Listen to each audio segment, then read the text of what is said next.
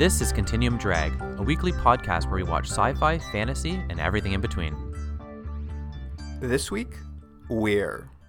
Ich diktiere wortwörtlich, was ich in der heutigen Staatszeitung lese. In 120 Tagen ist unser erstes Raketenflugzeug Integral vollendet. Es naht die große historische Stunde, da sich der Integral in den Weltraum aufschwingen wird. Vor einem Jahrtausend haben eure heroischen Vorfahren diesen Planeten dem einzigen Staat untertan gemacht. Ihr seid es, deren gläserner elektrischer Feuerspeiender Integral die unendliche Gleichung des Alls integrieren wird. Welcome to Continuum Drag, the one and only podcast of the One State. I'm Luke, here with my co host Jordan. What's real, Jordan? You know, I didn't really have anything real uh, because, as we're going to talk about, there's no real, like, English quotes here, and I'm not going to do German, but there was um, a very poetic line I found in this. Um, and I actually think it'd be a better title than than were or we, which is someone was talking about the past and how humanity was, and they said the wild echoes of the apes. And I went, that's a great title. That should be the title of the book right there. Wild Echo of the Apes. The Wild Echo of the Apes. I wish you would have done it in German though. Yeah, I should have. I should have tried to, you know, do it, but uh, I don't think anyone wants to hear it. Well, this week we're watching a 1982 German TV movie, Wir. Weir, yeah, it's pretty good pronunciation. Uh, and of course, Wir means we in English, Jordan, which you already knew, I'm sure. Yeah, I did, yeah. But you know, I'll, I'll say I uh, wasn't familiar with uh, either this program or the book that it's based on. Were you? I was not. I was not. Uh, it's interesting. I'm sure you looked into the book a little bit. Yeah, so it's written by, and uh, I'm sorry if I pronounced this wrong because I wasn't. uh, It also kind of embarrassing. I wasn't uh, familiar with this writer at all, but um, it's a Russian writer named uh, Yevgeny Yevgeny uh, Zamyatin. Is that how you pronounce it? Do you think, Luke? I think it's pretty close. You have Yevgeny Zam- Zamyatin, something like that. I, I'm doing a worse job I than you. Yeah. Um, anyways, he um, wrote several novels uh, through his life, as with some other works. Um, and this is based on a book that was published in, I think it was 1920 or 1921, um, but it was published in other places um, other than his uh, home country or home state, whatever you want to call it, which was at that time the Soviet Union. Um, and so, uh, because it was a banned book, because as we're going to talk about, uh, this is quite very obviously a critique of um, what had become of Russia at this time period after the uh, the Russian Revolution. Absolutely. Though it is interesting to see how the Germans adapted it to their own particular uh, socio political issues later. Mm-hmm. Exactly. Yeah. Uh, but yeah, it's it's a very early example of uh, like future dystopias in literature. Apparently, um, I'm, I'm not sure if you've seen this, but I, I saw a few places where uh, I guess many people have noted similarities between it and uh, Aldous Huxley's Brave New World. Yeah. And and a little bit of uh, 1984 too. It's if you like those books and those types of stories, that's what this is in vein of. Yes, yes, but apparently Huxley has denied there was any influence on Brave New World uh, quite repeatedly and adamantly. Um, I don't know. I don't know. Like, it's interesting. I feel in some ways, and maybe this is unfair because I haven't read the book, but in some ways, this is does seem like a paler version of of something like Brave New World. But it also came out earlier, so it's like, eh, I don't know. They get dibs. Well, I, I saw a quote by well, your favorite, uh, Kurt Vonnegut, who was uh, talking about his uh, book Player Piano, Mm-hmm. in which he said that uh, he, quote, cheerfully ripped off the plot to Brave New World, whose plot had been cheerfully ripped off of We. Well, I can't disagree with Vonnegut, so so I'll go with that. If he says it, it's true. There you go. but but it is an interesting concept, and as we've we've said, it's in that dystopian uh, satire of authoritarian governments and and the society that is created under those governments. Yes, yes, yes. Uh, but this time, in the future, like always, I guess, it's always in the future. Yeah, it's always in the future of like what would have happened if this keeps going in this direction. Well, Jordan, I'm not sure if you noticed this when you were looking into the movie, but uh, apparently uh, the novel We is being adapted one more time this year. It's going to be remade as a Russian film this year. Oh, I didn't realize that. No, I didn't see it. Be interested to see what they do with it in 2023. Because I mean, I, I'm sure you'll agree. You can feel it's a little dated in its critiques because it's just uh, you know we're we're a hundred plus years out from the writing of this novel. So well, it's still interesting and like you could see a lot of what media has taken from it over the over the course of a hundred years. It definitely feels a bit dated. It does. I would agree with that, and that's I guess uh, to my comment earlier with um, specifically Aldous Huxley and, and that sort of thing. Um, they all, to some extent, you know, some of these brilliant ideas over time seem a little bit less brilliant. Not to take away from um, the writing, but yes, this does feel in some ways the ideas are slightly dated, and I would say more so the production value of this uh, uh, this very low budget TV is very dated. Well, Jordan, you uh, should we get into it? Yeah, let's talk about it. Here's the IMDb summary for Wir. Based on the novel by Yevgeny Zamyatin. Oof, trying it anyway. A vision of a united totalitarian state, a world of quadratic harmony and g- blue gray conformity. Hmm, I think that's I mean, it gives you the basic overview. It doesn't really tell us too much of what the plot is in this, but um, one thing we should note right off the bat is uh, in both the book and in this TV movie adaptation, almost all of the characters have uh, like number designations as opposed to names. Uh, because I think that's too individual, so they just have code names. So I think our main character is called D five zero three. That's uh, right. Which that's I don't right. know. Are we are we going to call him that through the throughout this? We can just call him D. D. Maybe that's a good way. Yeah. Uh, yes, but it all takes place in a entirely glass city, uh, sealed off from the rest of the world, um, called the One State. Hmm. Um. It seemed like this was problematic, but uh, I don't know if glass is the greatest choice. Well, I mean, I think the, I think it's on purpose, as there's supposed to be no privacy. They're supposed to be watching you at all times.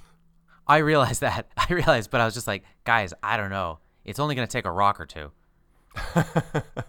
but yeah, so I like the sets for this. Actually, I know you were saying they're a bit dated, but for for a very low budget TV movie, I thought they did a nice job. Like it's what you see is like our lead character in his apartment, but we see everyone else in their apartments around him at the same time, and certainly has the sort of aesthetic of a of a live stage show happening. But they've um, used sort of green screen and early '80s chroma key to kind of build in backgrounds and add like kind of a a surreal or like um, very uncanny feeling to it by adding like additional uh, duplicates of the screen behind it. So it's an interesting, interestingly used set anyway.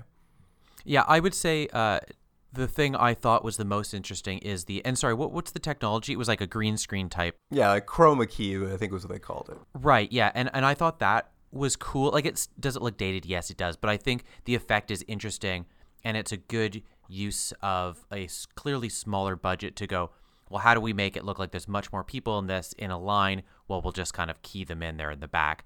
It did make me laugh because there's some exercise scenes where it's supposed to be a huge line of people exercising in unison, and there's clearly a couple of actors that are not doing the motion in time, and it made me laugh just because I was like, "Oh, guys, this." I guess you had one take and that was it. But um, but for the for the most part, I think you're right. It it's you have to forgive a little bit. It looks like a stage uh, play. Um, some of the effects look better than others. There's there's another thing later on where there's like a house that's supposed to be in like some sort of glass dome and it's very clearly just a like bowl glass bowl that's just been turned upside down. Yeah yeah. I i think i thought it was all well quaint quite uh quite arresting at the same time. Like it has its own visual style that i i've never seen before. Yeah it is yeah i, I would give it that. It's they've they've tried to do as much as they can with the budgetary restraints they have. And so it has a very minimalist look, um, but a very kind of still futuristic, interesting, uh, very cold look to it. I think that's fine. I, I would say, it, as we get into it, that's you can forgive that. I think the pacing is a little bit of a bigger issue because this first like 30 minutes, I was like, okay, let's just let's let let me get into this world a little bit more. Well, this world of the one state is uh, obviously a totalitarian government, and it's under the under the watchful eye of the Guardian. He uh, mm-hmm. he watches over them. He's kind of their their head of state, and they're always talking about kind of like doing what the Guardian needs. And there's quite a few references to uh, Taylorism throughout this. They, I think they talk about That's the exercise right. scenes. Do you know Do you know Taylorism? No, I wasn't familiar with it. It's a uh, it's a reference to a scientific management technique developed by an American named Frederick Wilson Taylor in 1909 to uh, maximize economic output by labor essentially. So and it's still in use today. Like he's still apparently quite influential and it's just the idea being like how can we squeeze every penny out of every drop of labor? Yeah and so uh, the representation of this is as i said you have lines of people uh, that are taking time out of their day, and everything is regulated in this world. So we see everything from, you know, uh, seemingly hundreds of people, perhaps thousands of people, all doing exercise, not only at the exact same time, but in unison in line. We see everyone eating in unison in line to a metronome where they're chewing with each uh, with each beat on the metronome. And it's a it's a nice, I think, visual way to show not only uh, the system, like you're saying, but also um, just how uniform and just how regulated everything is in this world. Yeah, yeah. I thought it was interesting too because obviously the original book in 1971 or 1921 is going to be a, a, bit of a critique on communism, probably, or the totalitarian version of it in Russia at that point. And obviously, mm-hmm. this German version is, is going to be a bit of a critique on, uh, on Nazism for sure. We can see it throughout it. But there's also a critique of, uh, clearly in the original book, of capitalism itself. So it's a, it's a pretty broad spanning reach to like hit all, all these ideologies in one book, or at least uh, in this TV movie version of it we've watched. And and let me let me stop as we're going through the plot of this. Obviously, this is a very um, uh, uh, it's lighter on plot and heavier on uh, moral ideas and philosophical ideas. It's very German.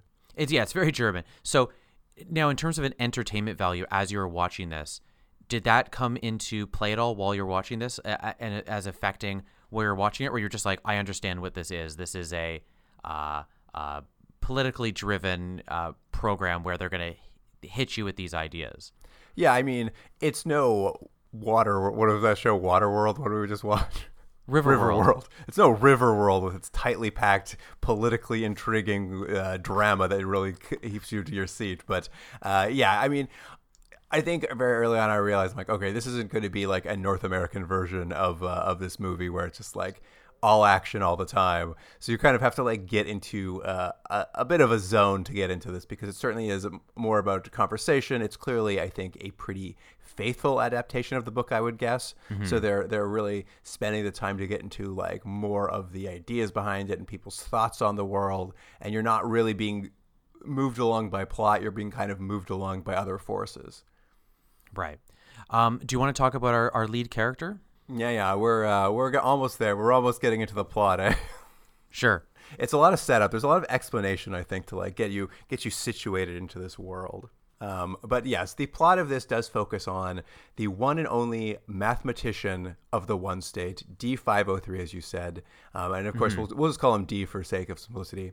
He's a 32 year old man, which was a huge shock to me. Yeah, we were watching it, and I just laughed because obviously both of us are older than, than 32. And I was like, He's 32. He looks like he could be my dad. I mean, it, this is a different time. We've we've noted this before in some of these shows when mm-hmm. you find out what someone's age, and you're like, "Oh, you aged much much harsher 40 years ago." Yeah. Uh, hey, Luke. On that on that note, or not really on that note, I'm going to take it in a different direction. We do see this guy naked. We see a lot of people naked. Is this the most nudity we've ever seen in a show? That's true. A lot of nudity in this uh, particular TV movie. Well, first for us, uh, full frontal all around. Yeah. There's there's there's no. Uh, uh, you don't have to worry. It's it's male and female. You get to see everything. If that's if that if that's what you're tuning in for. You were pretty upset. You're like, not on my TV, thank you. I was like, I put my hand up, and I was like, never again. well, uh, D, he has been building a spacecraft for the One State. Um, essentially, the One mm-hmm. State is mm-hmm. planning to become a bit of, uh, interestingly enough, kind of like the Federation in Star Trek. They're going to go out there. They're hoping to find alien life out there, and once they find them, they're going to uh, free that alien life of quote the primitive condition of freedom to bring them under the beneficial yoke of reason. Mm-hmm. Which again is the sort of ideology behind all of this. Everything has to have a um, maybe utilitarian is not the word, but everything has to have a logical reason for what it's done, for the reason um, it's performed, whether it's um, a poem or it's a song or it's um, a conversation. Everything has to have a purpose. So that's what they're trying to uh, push out to the rest of the world and seemingly out into space too. Yeah, there's a long monologue at the top about how they're going to go to space and bring this to aliens, and I was just like, "Oh wow, really, really reaching for the stars." which was a weird thing because does do you think in this in this uh, uh, world in this story they have already come in contact with aliens? Or they're just hopeful? No i i think it's maybe just kind of in it's just like there are aliens out there don't worry about it we'll find them okay um, the ship is called the Integral, mm-hmm. and uh, it's basically ready to launch. Like they're getting ready for the first test flight. So that's a lot of what the plot is about. It's like preparing for the first test flight of the Integral. And I was curious, do you think it's an all glass spaceship? We don't see it. Oh no, we do No, see it. we- It's just a rocket. It's just a rocket. Well, th- it's not entirely clear. They show it as like a like test thing before, so and it just looked like it. wa- Obviously, it was just stock footage, but it's just a rocket. Although the one I thought it was weird. We're jumping ahead a little bit, um, but when we finally do get to the rocket near the very end of this, and he goes into a different sort of like the base, the the part where they're um, running some sort of mechanics for uh, where it's going to launch. It wasn't a glass world at all. Well, I mean, you have to forgive them. They clearly went to a power a power station of some sort to make it look a little more uh, like dynamic. But uh, what are you going to do? You can't you can't afford to glass that in. I'm just saying, if you're if you want to go have some smooching time and you don't want people to see, go over to where the rocket's being built. we'll get to that. Um, D, of course, is a true believer in the one state and the benefits benefits of total conformity. Throughout it, we'll see him using this is kind of, I guess, um, a bit of the structure of the of the movie, but he'll be using a dictaphone in his room to write a record of his own experiences in the one state. Um, this is to be included on the uh, integral. Um, what they sort of lay out is that the integral is going to go up. They're going to find aliens, and uh, one of the things they want to do is fill the integral kind of like a Voyager satellite with stories from Earth about how great it is to be involved with the one state, sort of soft diplomacy when they meet aliens before they just go in and like use their weapons to force them into uh, conformity. But this is the idea. Right. Throughout this, uh, throughout the TV movie, he's going to be recording these little snippets of his record, a record he calls "We" or "We're." So that's where the title comes from. His his record is this record we're watching. right, right. Yeah. So, and I believe, um, and someone who has read the book, and I apologize if I'm I'm uh, incorrect here. I believe the book is written in that first person narrative is is how this story is told, and which is sort of what they're trying to play with um, in how they're presenting this story in the movie because everything's pretty much from his perspective. Yeah, yeah, absolutely. And it provides a quick moment where he can reiterate where he is in his journey, like when he's as he's becoming affected by the people he meets and the uh, new ideas he encounters. It allows them to go back to this dictaphone and tell us, the audience, what on earth is going on. Right, right. At any rate, D is interrupted from his usual ru- routine when uh, he receives an order to come visit the ancient house. That's the domed-in house we see. It's like kind of like a two-story Victorian, but under uh, under a mixing bowl. It was weird because at first, and it's just you don't want to be critical of the effects too much, but I wasn't sure because of how they looked. I thought maybe it was like a digital representation because it sort of looked like they went behind a curtain type thing or a projection. So that's what I thought it was, and I was like, oh no, it's a real house that they've put a jar around, sort of like a snow globe type situation. That's correct, right? Yeah, yeah. They basically have domed off an old house, a place to visit the old world, basically.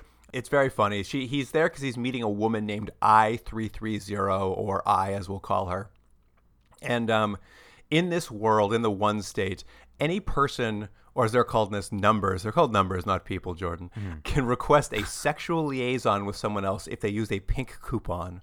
Mm-hmm. That's right. Yeah, and so they um uh that's used as again a- a way to show the level of control they have. That uh, it's not so much that uh, sexuality is only used for uh, procreation; it's mostly used for that. But regardless of whether you want to have uh, a sexual experience with someone, that has to be organized and uh, regulated through whatever body of government is is organizing, whatever bureaucratic organization is uh, uh, is doing that. It's funny you mention it. I would say that in this world, it's not even used that much for procreation. It seems to be mostly used for pleasure because uh, there's a lot of sex in this little TV movie. Well, that's why I mentioned it because they do. There is a line later on where he's with someone and they mention their duty um, is is regarding procreation. Um, but then it does seem like they're just like later on they're just like clearly people are just like hey like there's a thing where another guy he's kind of friends with I guess and they're just like hey well I was with her tonight and you can have her tomorrow night and it was just like okay well it seems like they're just like swinging. at any rate, I has requested that D join her at the ancient house, um, and uh, they're there. They're looking around, and what we can learn from this is that this relic of this house is, is from the life before they moved to the glass world, uh, after or before the sixty-minute war happened. Essentially, is what they say. So there was clearly some sort of massive nuclear war. Everything was wiped out in sixty minutes, and the and the t- one state is the last remaining uh, state. I believe at some point they say that the one state's been around for a thousand years or more. Yeah, it's so- something to that effect. It's been it's been long enough that it's been generation after generation after generation. So there is no real memories of these of these places and things and thoughts other than what is being presented uh, by the state. Yeah, yeah. You can come see the Glaston house, the ancient house under the bowl, where you'll uh, where you'll meet Grandma. She's waiting there in her cosplay as a old timey lady.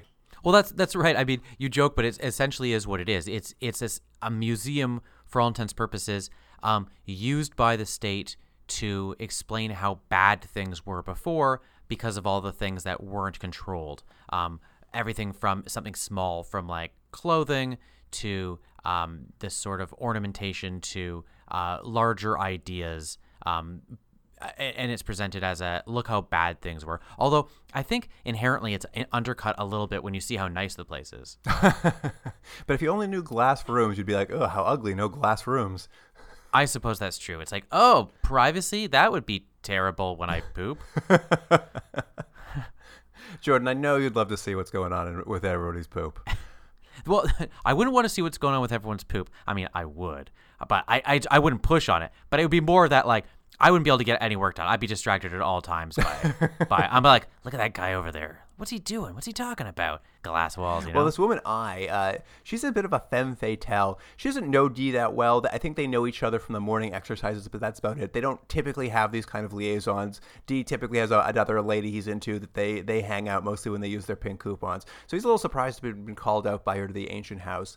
Um, but she uh, is there because she really wants to tempt the true believer D with sort of new ideas, and she sort of talks about every time they get together, like heretical ideas of individuality. She like plies him with illegal liquor and cigarettes. Like it, she's really expanding his uh, horizons and like introducing him to new ways of thinking. And that's that's the core of it. Is as a sort of femme fatale, she's uh, sort of eh, pulling him out of his shell and leading him into dangerous territory.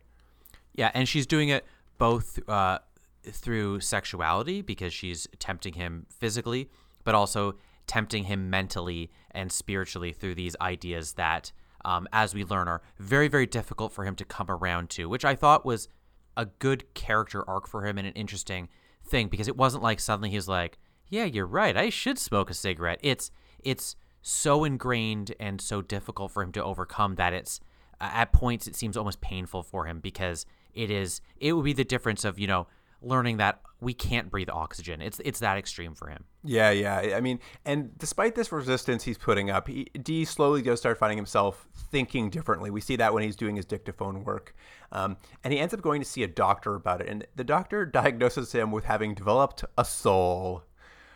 That's right. I love that. Um, and I'll say a couple things. One, everyone in this is is very, um, I think, quite uh, purposely. I don't want to say bland, but very um, automated uh, as as that is what's uh, asked for of them and the people in the society, except for the doctor, who's like he's so over the top and so expressive and expansive in everything he does. I was like, whoa, this doctor is uh, he's he's given away his secret real quick. But um, but uh, yes, the I, I did like that too. That he's just like, oh, you got a classic case of the soul. No, it's terminal. yeah, yeah. And it's is this the seed? I, I think I think it's this or it's the second seed where we have the doctor is it this one, Luke, where the other guy comes in? Yeah, exactly. Well, that's what they're talking about. This that he may have developed a soul. Another doctor comes in. They begin talking about how it's a bit of an epidemic. They don't. They're not talking about it publicly, but it seems to be uh, this soul seems to be spreading through society, and it's become a real problem. This this other doctor, he's uh, he comes in. He, he's not he's not really into it, but he's just like he's pretty sure it's a result of uh, the human imagination being the problem, and he's he's been working on a way of uh, trying to get rid of it, but he hasn't quite figured it out yet. But he does have a great set of X-ray glasses he uses to uh, look inside of D. Like he puts on these big big sunglasses. He's like, "Oh yeah, oh yeah, you should give your body to science. It's real interesting." Yeah, that was great. Yeah, it's like these um uh, just like overly large black sunglass goggles um, that I had a chuckle about. Um, it looks like for anyone else, I had laser eye surgery. For anyone else who has that, they look exactly like the recovery glasses they give you, or at least they did. I don't know if they still do, but they they look just like that. So that's why I I, I was personally invested in the joke. I like that you think it was a joke. well, well, I know it was a joke, but for me it was a joke, and it and it made me made me chuckle. But Luke, do you remember exactly what this other doctor said? I remember he had said some said something about donating his body. He was like, "Do you ever thought about like uh, being preserved in whiskey?" It was something to that effect. Do you remember exactly what it was? Yeah, he was just saying it's like it would be great, very beneficial to the state to have your body under under uh, yeah, like preserved for us to study for the rest of time. I think because I guess he can look inside and it's like, mm, I see that souls developing in there. We could really use some uh, souls to look at in here. Yeah, and the other doctor essentially, you know, he's got some sort of ulterior motive. He's like, no, no, no, no, uh, don't, don't preserve him. We could use him for something else. And they're like, all right, I guess we'll let him go. Well, he makes a good point. He's just like, this is the only mathematician mathematician we have, and he's building that spaceship, so we need him around. Yeah, it does seem like maybe a bad idea on the state's part to only have one person who uh, knows what he's doing in terms of uh, uh, the mechanics and the calculations of said rocket. I mean, I guess he has that assistant we sometimes see, so maybe that guy could just step up. maybe. At any rate, D is invited back by I to the ancient house one more time, and when he goes, he can't find her, but he does discover a hidden staircase in the wardrobe in the bedroom, which leads him to the basement. Um, in which, in the basement, there's been all these breaches to the glass wall, which he's never seen before. But apparently, the, there are breaches outside. The outside world well, we think is supposed to be deserty when we see out the out the walls is, is quite a quite a lush green forest actually. Well, there's a there's a couple things I want to say. And one is when he first goes down to the basement, uh, there's a ping pong table there, table tennis, whatever you want to call it. Um, and I started laughing because my hope was this whole thing was predicated on just needing to bring back ping pong, and and it was just going to be like that was what was going to save society. It was just everyone's going to start playing ping pong. And I just, I was hoping and desperate for it, but it's just some set deck. But yes, uh, you are right to the actual plot involved here. Um, the basement just looks like your sort of everyday kind of cellar basement. And there's a couple like holes he can look through, and you're right. You see these lush forests. But what I like is the first thing he looks out. Uh, I, it's the first or second thing. I think it's the first, um, where it's like just people having a picnic, and there's like a naked lady sitting at the picnic for reasons because they're German or something? No, well, it's supposed to look like an oil painting. It's supposed to look like an oil painting you'd see in a museum of people at a park, and one of them's dude. Like, it's just supposed to be artistic, I think. Okay, and then and then later on when he looks out, I don't know if it's here or later, but he looks out and it's just like a guy playing like a guitar by a bonfire, and there's like ducks around and stuff. I'm like, eh, I guess that's very pastoral.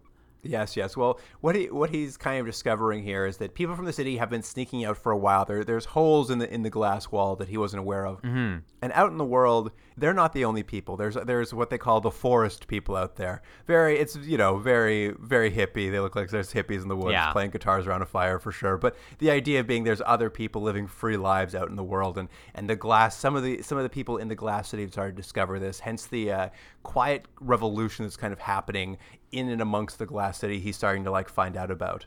And they even mentioned that because um, later on we're going to see the food they eat, which seemed just to be like black beans. I think they named it, but um, uh, they refer like, to it as something. Uh, I looked up the word, and it's just uh, oil. Essentially, it's supposed to be like a kind of like black goopy oil. Right. So you know the the idea that they're all eating this exact thing. It's probably just some sort of protein um, that will keep them somewhat healthy, but there's no enjoyment in eating. There's no uh, various flavors or anything. Well, and, and if you think of them as we, just parts of a machine, it makes sense that it looks like oil, like black goopy oil. Right. But when we see the the forest people, um, uh, there's a line from I. Is it we're calling her I? um, uh, she's she's like, yeah, and they just like live off nature and uh, they eat from the trees and the animals and all this. I was like, yeah, okay, all right. They're doing. It didn't look like they had too much out there, but I'll, I'll allow it. They're eating apples. Jordan's more of a Glass City man. He's not going out to those uh, forest people. He's like, mm, I think Glass City's got it no, figured no, out. It's it sounds better. I just don't know how they're butchering animals and stuff out there. we just didn't see that part of the world. That's true. It's it's he's like, you guys want to show me what's what's happening over there in that that factory, that smell of blood. They're like, no, no, no, don't look over there. Look at the trees, the trees. He's like, but, but you guys have a have a have a a, a, a some sort of roast here. They're like, no, no, no, don't worry about it. It it falls off the trees too. I essentially comes in from the forest to to meet D now that he's seen this like outside world and uh, there's a bit of a, a, bit of time passes. We're, we're condensing the timeline of this movie, but essentially, I reveals to D that uh, these dissidents uh, who have been sneaking out to see the outside world, they, they're they've started coming together. There's a loose organization of them. You, you see, they've been hanging posters around the city demanding destruction, and like their big goal here is to commandeer the spacecraft that D has built. This is the big reveal, essentially, is that I has been sort of seducing him with the intent of taking the spacecraft over and using it as a weapon against the one state, which is uh, mm-hmm. quite disheartening for D because he's you know started developing feelings for I, and now he's feeling all kinds of new things about individuality and freedom and he's just and he discovers kind of that his work is just wants to be used to destroy the one state the thing he loves so much. So he, he's a bit torn by sort of this discovery that uh, this is all part of part of a larger plan to to end the one state.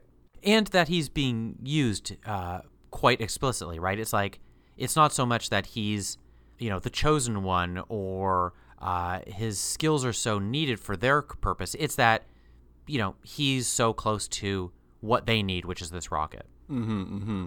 And uh, D's not sure what to do, so he keeps going to work. He keeps going about his business, and when he's at work, he talks to one of his uh, one of his lackeys there, and the lackey's uh, telling him the test is about ready to go, um, but they've had to postpone the flight abruptly, and. Um, D's not sure why. He's ready to go. He's ready for this flight, and he's a little annoyed that the one state is delayed. And he just, and he's told that the one state doesn't want to sh- do the test yet because they've just discovered a way to finally destroy the final obstacle to happiness, um, and that is to burn off a knot at the base of your brain that eliminates imagination. So they found a cure for the soul. That's right. So they're basically doing a form of uh, uh, lobotomy on people on the um, what do you call it? What's that part of your brain? The, the um, uh, medulla oblongata. Yeah, like right at the brain stem at the bottom. Um, and they're removing that so that people are more pliable to what they need them to do. Be more robotic than they already are. Is that what's down there? Is that the medulla oblongata? I'm not sure. I don't know. I, I my my brain knowledge isn't what it once was, and it was high, people. let me tell you. Yes. So he's kind of discovering now. His assistant's telling him it's like they've done it. They've solved the soul, but you know, D's too far along now hearing this, he gets quite not upset, but you can see the gears processing, and he picks a side. Finally, he's done fence sitting between I and uh, I's revolution and the and the one state, and he asks his his uh, his assistant. He's like, "All right, when we're ready for the test flight, I want you to fill the rocket up with enough fuel to last for a week's flight." Which the guy's just like, "That's a lot. That's like way too much fuel for this flight." He's just like, "Just for safety, we're gonna put in way too much fuel." the essentially telling us is just like he's probably going to give his rocket up to destroy the one state. That's right. Yeah. But when it comes to do the test flight, finally, D isn't on it. He's uh, been put under house arrest and. Uh, he's fallen under suspicion of working with the I guess with the resistance. Like people have started noticing his liaisons with I that he's been acting a bit differently, and he's kind of been put uh, under house arrest. Hmm. Yeah. But he still has time to do his recordings, so that's good. Under house arrest, you could still do your little uh, your little recordings. Exactly, exactly. And he's he's in there. He's he's doing his recordings, and um, he uh, he's filled with a, quite a bit of rage at this point. At this point, he's like both angry that he's been taken off the flight, and he's angry at everything that's happened to him. And he uses a pink ticket to uh, uh, force a uh, liaison with a woman. We haven't talked about her much, but she's popped up here and there. She seems to be a bit of a bureaucrat and uh, potentially one of the people who's ratted him out. So he invites her to his uh, his apartment for a for a liaison, in which we get a great scene where the two of them just stand there as the. And we haven't talked about this. You've complained about privacy, but they do have privacy. They have very long Venetian blinds that come down the walls of the glass uh, apartments to block it out. And there's a great scene where they stand there for arguably two minutes while the blinds come down. it is funny because I think what it is is they didn't quite have the technology at the time for actual automated blinds. So there's just someone who's slowly bringing these down manually. Um, and in one of the larger, wider shots, they clearly had to do it in a couple takes. Um, uh, and it's just like uh, uh, it's very jerky coming down. But yes, when he's standing with this woman, it's just the two of them kind of grinning at each other for an unbearable amount of time. but here's the, the thing about this scene is um, it's weird because I don't know if I, I, I think she was kind of into the idea of a liaison with him, or at least was into the idea of doing what the state wanted because she's a very strong bureaucrat and believes in everything.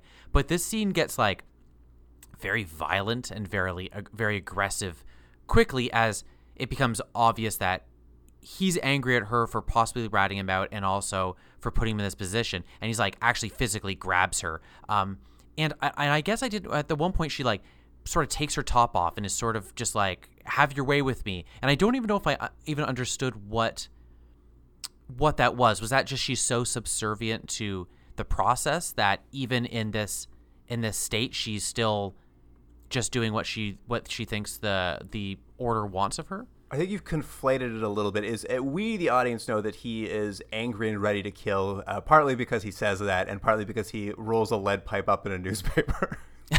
That's right. I forgot to mention that. Sorry. uh, but when she comes in, he's used the coupon to invite her to his home, and he, and she's just like, "I don't usually see you on these coupons, but you know, whatever. That's what the coupons are for." He's like, she's like, "So I don't know why you've invited me here," and she just kind of wants to get it over with. So that's why you're right. Like she sort of like starts taking off her top, and as she does, she like covers her eyes, obviously to remove her shirt. And it's at that point that uh, D's going to beat her head in with uh, with the lead pipe. Um, so she doesn't fully realize what's coming to her immediately. But D can't go through it. He, he freaks out. He can't actually kill her. He's uh he's very upset with kind of everything. I think not just the one state, but you know also how he's been manipulated and just kind of how he's been now caught and left swinging in the wind uh, by I. And so he he ends up not being able to go through with the murder, but he he gets at least the information that she did in fact rat him out, uh, or at least is one of the people within the one state who has sort of like brought attention to his thing. And she's she's read his um his notes, she's read his record that he's been writing, but she hasn't told. Uh, anyone about I yet. She's just like, I, I told on you, but I haven't mentioned I yet. And uh, as she's saying all this, his phone starts to ring and he picks it up and uh, it's the benefactor. Mm-hmm. He's being invited to meet the one on top which we've I think at this point in the movie we have seen him earlier. They have like a scene where it's very much like a political rally uh, type thing where I thought it was more of a church service, perhaps. Perhaps something like that, where there's someone, um, this benefactor, who's up at an exalted status. He's up higher. He's in a chair on this sort of like pyramid of glass, and they're all sort of chanting what he says and blah blah blah. So yes, you're right. There's like a uh, version of church or something like that. Like yeah, a, yeah, yeah. How could you forget Jordan? He executes that nude man. That's true, and uh, and you see his testicles. Um, and um, he sort of like wears like a black cloak that sort of comes up like with like a weird baggy turtleneck that kind of covers most of his face. Um, at least in the first time we see him. It's it's all black and it's like he's like a dog who's not supposed to lick his stitches. He's got a cone, a black right. cone that comes up and like not like it's right up to his under his nose, so you can't see his lower face. So it's really great when when D goes to see the benefactor finally to discuss his uh, his potential betrayal. The uh, the benefactor takes off that like turtleneck cone sort of thing and reveals the most beautiful mustache you've ever seen. I know it made me laugh because it was just like uh, he was a much more intimidating figure when he was wearing, you know, he's Darth Vader before. Then he takes it off and you're like, oh, it's Wilford Brimley. it's quite it's quite the epic mustache. Uh, at any rate, the uh, the benefactor kind of just chews him out, uh, not so much for betraying them, but for being so easily manipulated by the dissidents and like. Mm-hmm. It's it's just a real it's a real drumming out by your boss basically, and it, it, D starts crying. He runs off quite upset, and he's like running through the halls, and he uh, goes back to the ancient house because he figures he'll find I there. And when he confronts I, he like accuses her of like manipulating him and like you know, using him for her own ends and like everything that's happened. It, it's really great. This is re- this is a real noir moment where I kind of is just like, yeah, I I can't be concerned with one man's happiness. Like I'm here to bring happiness to everyone. Like hmm. if I had to manipulate you to do that, I was going to. Like I, I appreciate that you think I'm like on the side of like freedom and happiness, but like, and I am, but like not yours, uh, everyone's. Yeah, she's basically like, yeah, so you might be collateral damage. Big deal. It's like this is a war we're fighting. Uh, get over mm-hmm. it, D. Yeah, and he's just like, but but I'm really skinny. He's like super skinny, huh? just saying. I mean, he hasn't had a lot to eat in that. just that slime, just that black slime. it's just yeah, exactly. Anyway, D D is having a bit of a meltdown now. He's like, you know, he's lost faith in the one state, but he's also like has nothing on the other side. Like the the revolution isn't on his side either. He's he's kind of a man without a state now, if you will. And he we see him having a bit of meltdown. He's like on the stairs to like the uh, the um, benefactor's throne, like crying and like flopping around like he's a child having a tantrum. And his coworker comes by, and his coworker starts talking to him. His coworker's very funny. His coworker doesn't seem to notice he's upset at all. He just starts talking to him like about work stuff. Uh, but his yeah. coworker's like, "Hey, great news! I've been working on this thing on, in my off hours, and I think I've proven that the universe isn't infinite, but that the universe is finite.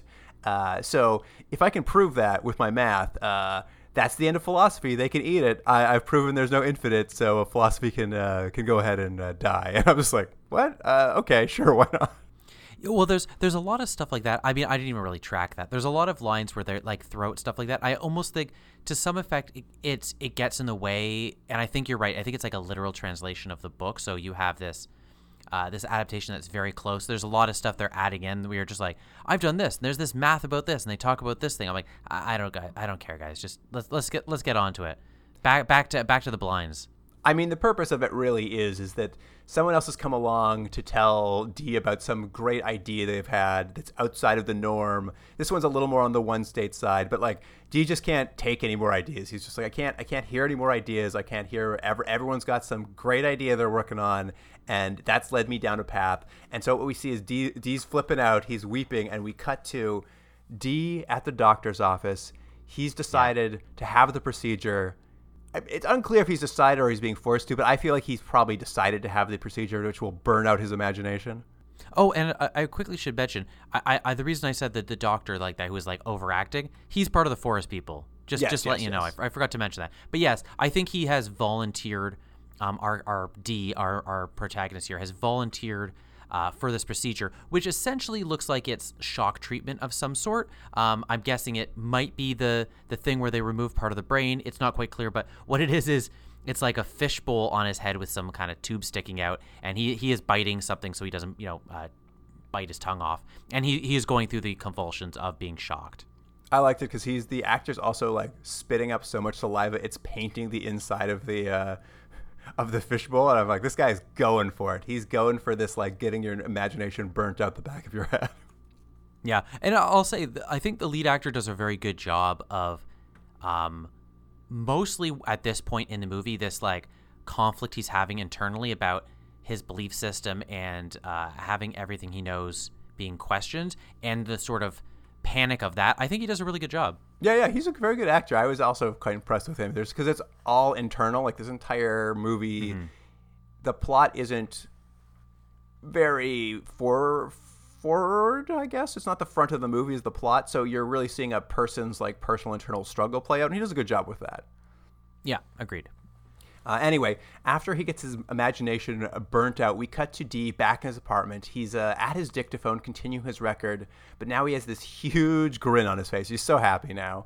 And he can't believe that he ever wrote the first 200 pages of that record. He doesn't feel like a, he could have ever been the person who wrote like what we've seen up till now. Essentially, like he he he's been so changed that he's uh, now he's just happy. His head is, I believe he says, my head feels quote light and empty. And I mean, there's something interesting there. It is he. There's no questioning he is happy, and he's so happy because he. There's nothing. There's there's no angst. There's no uh, worry. There's nothing because he's essentially like a child at this point. And before he had the operation, he hadn't ever betrayed I or any of the people he met, like the doctor, who were part of this sort of quiet revolution. Um, but once he had the the procedure done, he he confessed easily. He told uh, he told the benefactor who all the malcontents were. He doesn't know why he didn't before. Like you know, the conflict he had in his brain is gone, so he's happily gives everybody up. And um, basically, the benefactor's just like, great, thank you for that. And he starts talking about how anyone who hasn't now volunteered for the imagination operation is now being rounded up. Like, kind of all these final people who mm-hmm. won't submit willingly are going to be forced to have it. And um, he's so excited. It's so funny seeing him at the end because he's just smi- he's grinning so wide, like it's the wildest grin on his face. And as he's di- in the dictaphone, he he tells us the audience, he's just like, "It's been so good. He's even been invited to the benefactor's table that night for the quote famous gas chamber."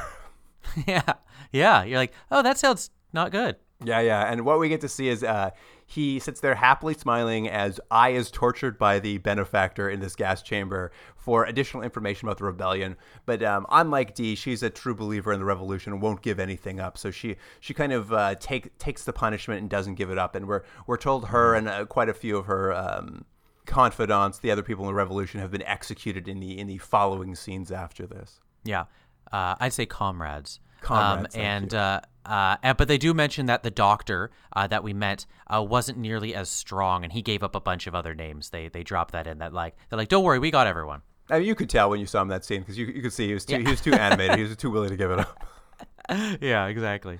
Um, and the movie kind of comes to a conclusion with D back at his dictaphone, kind of narrating kind of an end to the movie for us. And what he sort of discusses is that um, while we don't see it, in the in the aftermath of the executions, uh, revolutions have broken out across the the city. The walls are coming down in various parts. Like the outside is spilling into the glass city.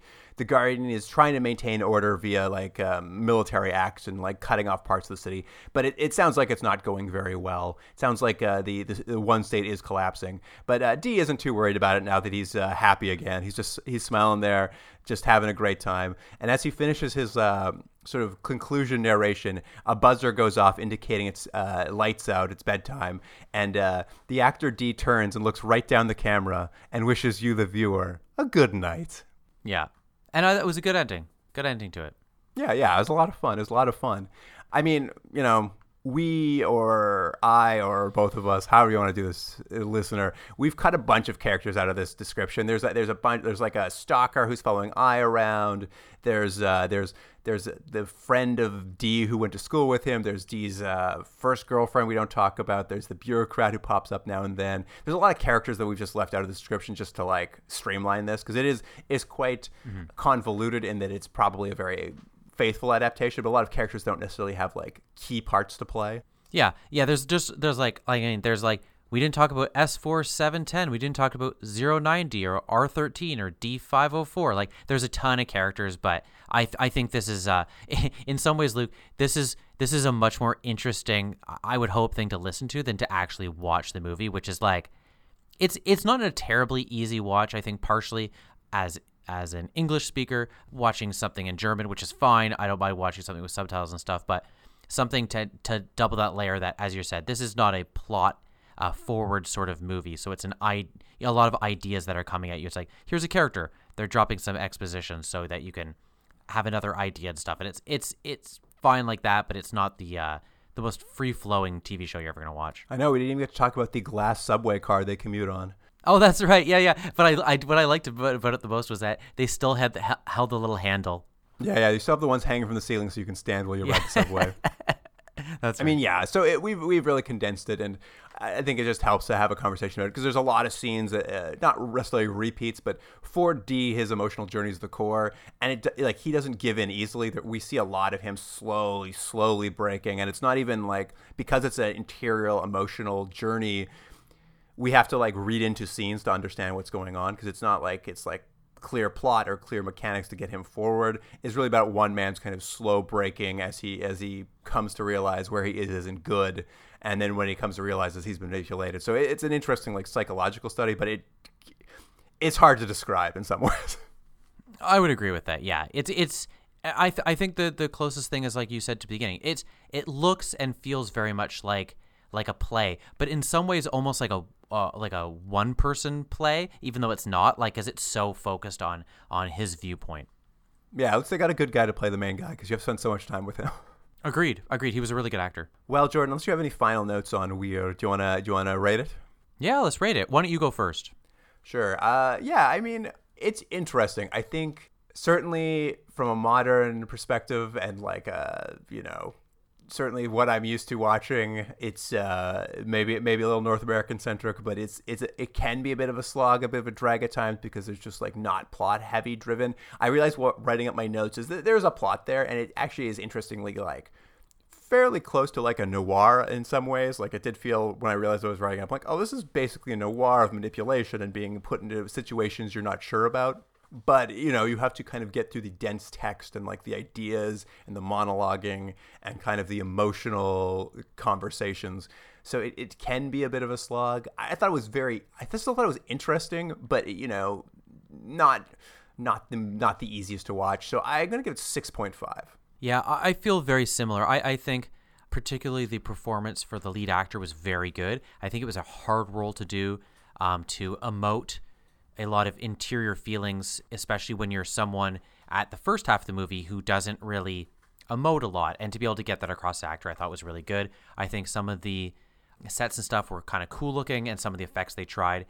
You know, you, you have to give a little bit of allowance for the really, really low budget, um, and some of them were kind of comical. Some of the effects, uh, but I would agree. I think I liked it more in the second half when things started getting going, and the, I thought the first half was was pretty slow, and I think it would have it would have been to the show's benefit to have had maybe a not so faithful adaptation of a book. Um, because sometimes I'm just like, well, I could just go read the book, which is what I'd like to do after this, because I'd like to see how how um, how that how closely it's uh, aligned with this. Um, but yes, as a TV show uh, or a TV movie, it, it, can be a bit a bit trying at times and and pretty slow. Uh, I'm going to be very similar. I'm going to give it a six out of ten. Six out of ten. Yeah, I kind of want to give it more, but it's because I liked it. I actually really did enjoy watching it eh, eh, eh, and thinking about it.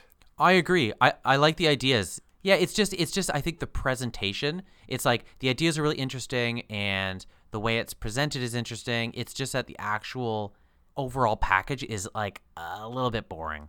Yeah, I think you have to know what you're getting into if you're going to sit down to enjoy it. You have to understand it's going to be not quite what you're expecting. It's it's yeah, more of a play less concerned with traditional television narrative structures where you're like, we need a fist fight every 10 minutes or I'm going to get bored. Yeah.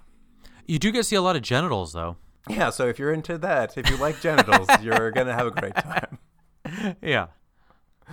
But uh, I guess that about wraps it up. Uh, interesting watch, Jordan. Not necessarily a home mm-hmm. run. I was hoping we'd get a little more of um, what was the other TV movie we saw by the Ursula Ursula Guin TV movie? Um, oh, Lathe of Heaven. Lathe of Heaven. Lathe of Heaven. I was hoping yeah. we might get a little more Lathe of Heaven, an, an adaptation that was. Uh, a little more interesting. And it's not bad. It's not bad, but it's it's got its own look. It's got its own special feel. But it's a it's a little more. I think uh, viewer be warned if you go in. Mm-hmm. Yeah, yeah, but but yeah, uh, similar sort of idea. I think, like you're saying, the the Lathe of Heaven maybe was executed a little bit better in terms of how to make a very idea heavy movie move along a little better. This I think had the restraints hurt it a little bit, but not a bad thing. But I don't know. I think there's a narrow window of people that may want to watch this 1982 adaptation well, let's wrap this up, Jordan. Um, of course, as as we do it at the end of every episode, we tell you about bonus episodes for charity. We have an initiative right now where we have some charities on our website as selected by past guests. Uh, if you make a donation to one of those charities, we'll go back and watch an episode of your choosing from a show that we've either taken the escape pod from, or if it's in a best of series where we've missed some episodes of uh, of sliders per se. We didn't watch the whole series, so there might be an episode you want us to go back and watch there. You can get all the details on our website, continuumdrag at gmail.com. And of course, if you have any questions, email us at continuumdrag at gmail.com. Well, did I say that twice? I might have. You did. Uh, the website is continuumdrag.podbean.com. And of course, on Instagram, Twitter, and Facebook, we're going to have clips from Wir. So you can see uh, all the set design, all the crazy effects. I, honestly, I know they're low budget. I know they're cheap. I, I think it's better because they're trying to do something. It has its own unique look. I've never quite seen anything quite like it. They weren't like, oh, we don't have enough money, so let's like at least try to do Star Wars, but like with no money. They're just like, we can't do anything, so let's just get crazy with it. And they do get crazy with it. Yeah, lots of glass cubes. Uh, you got a guy who's got a big mustache. That's got to be in there. Yeah, absolutely. Oh, the mustache, the big mustache reveal will be in there. So uh, those clips will be interesting. You can see those at Continuum Drags the handle on all our social media. But that wraps it up. So, uh, listener, thank you for joining us. And Jordan, I'll see you next week. See you then.